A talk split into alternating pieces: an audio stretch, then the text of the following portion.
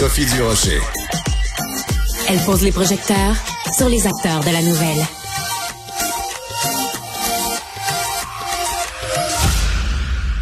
Alors, ça fait beaucoup jaser dans le milieu de l'éducation, mais aussi dans euh, ben, dans la vie de tous les jours. Hein. Euh, tout le monde, on, on est tous nés euh, d'un papa et d'une maman, quoi qu'on en dise ou quoi qu'on en pense. Euh, cette décision, donc, de deux euh, écoles au Québec qui ont décidé de remplacer la fête des mères, la fête des pères par la fête des parents. Bon, les deux écoles sont revenues sur leur décision, mais ça n'empêche pas quand même qu'on en discute avec Claudine Potvin, que vous entendez souvent sur les de, de Cube. Elle est spécialiste en éducation. Claudine, bonjour. Bonjour Sophie. Claudine, sur votre page Facebook, vous avez eu toute une réflexion euh, sur ce, ce dossier-là. En fait, euh, ce qui euh, vous, vous, apparaît bizarre, c'est le fait que des enseignantes aient émis une directive sans en fait que ce soit approuvé par les gens des centres des services scolaires.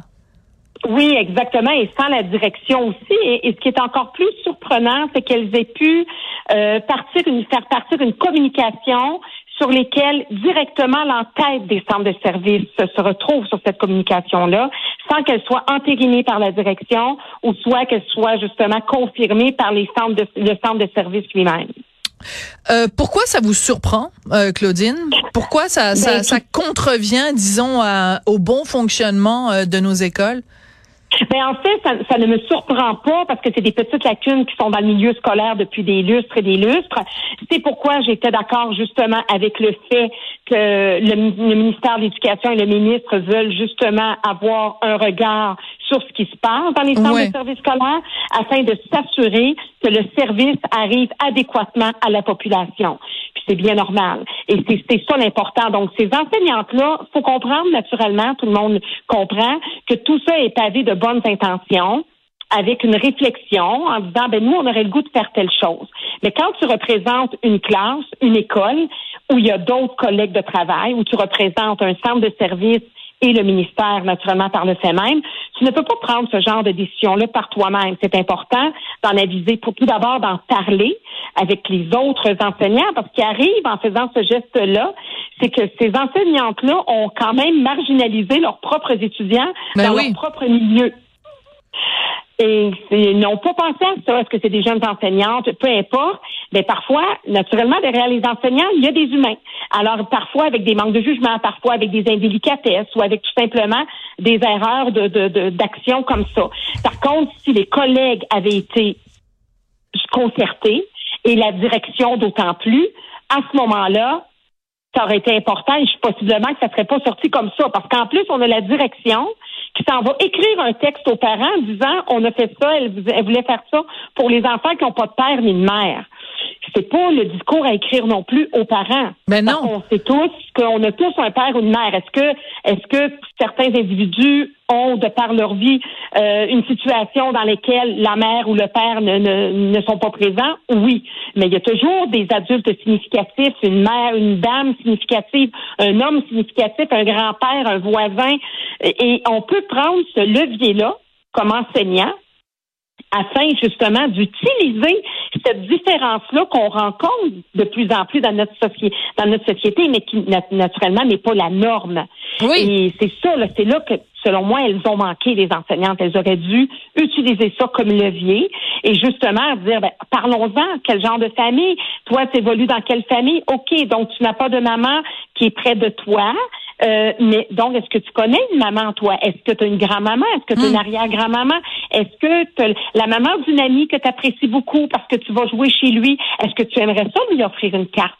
C'est comme ça qu'on travaille. C'est comme ça qu'on, justement, qu'on fait arrimer les différences. Parce que là, on nous ouvre aux différences, mais on veut les enrayer. Ouais, c'est très bien résumé, euh, Claudine, en effet, parce que c'est comme si, euh, normalement, l'exception confirme la règle, mais là, c'est comme si l'exception est en train de changer la règle parce que la majorité des gens quand même ont euh, présent dans leur vie un, un, père ou une mère ou en tout cas ou ça peut être deux pères, ça peut être deux mères. Qui considère, ou une personne voilà. qui considère tout comme. Voilà, puis euh, on, on, est parfaitement conscient qu'il y a par exemple des parents adoptifs, il y a toutes sortes de façons d'être un père ou d'être une mère, ou ça peut être une belle-mère, ça peut être, ça peut être plein de choses. Mais mais mais ne niez pas la réalité du fait qu'on vient d'un père puis qu'on vient qu'on vient d'une mère.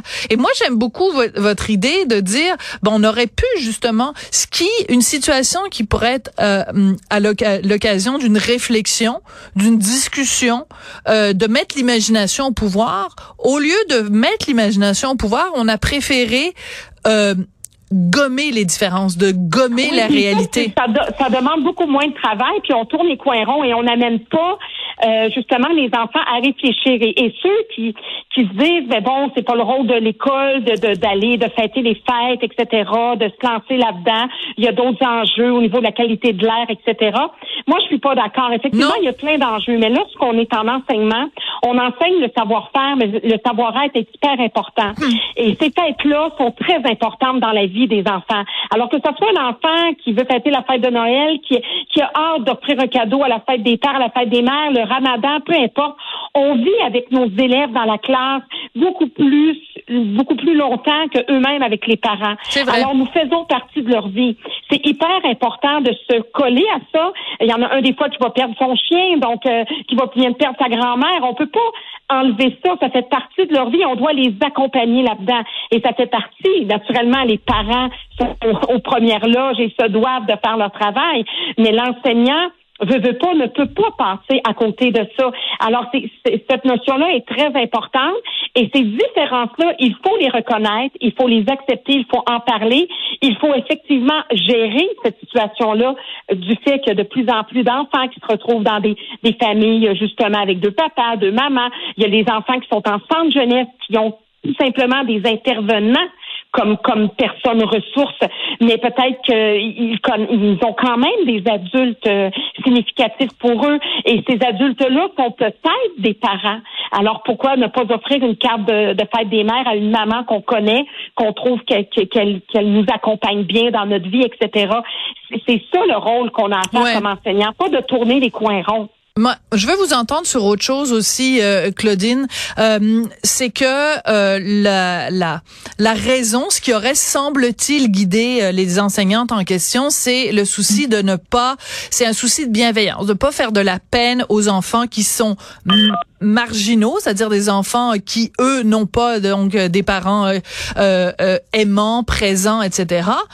dans quelle mesure vraiment, si il y a mettons il y a 30 élèves dans une classe il y en a 28 euh, qui font un collier en macaroni pour euh, maman, puis il y en a deux, ben leur maman est pas là. Dans quelle mesure les deux qui ont pas une maman présente, ça va les vraiment les blesser ou les traumatiser ou les ou les atteindre de voir les autres faire un collier de macaroni? Ben, tout d'abord, les enfants ont une grande résilience. Ce sont les adultes qui ont un problème avec la situation davantage, ainsi que d'autres situations.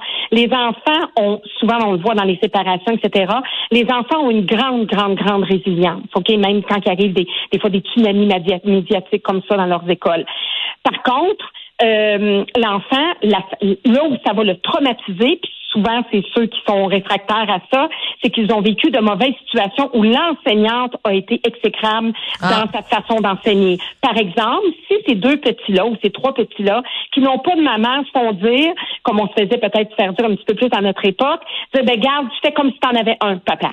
Tu fais pareil. ben, regarde, tu vas en faire un pareil. C'est comme ça pour que tu fasses comme ben tout le monde. Sans avoir de discussion, sans avoir une ouverture, sans en discuter en classe, amener les autres amis à donner des idées à ces deux enfants-là, de dire, ben, écoute, euh, euh, tu peux, est-ce que tu as une grand-maman, etc. Donc, c'est d'en discuter et de les intégrer d'une façon différente. Et ils vont être très heureux. Puis, savez-vous, ces deux jeunes-là aussi, là, ces deux enfants-là, peuvent même se sentir mis à part parce que les enfants veulent être comme les autres.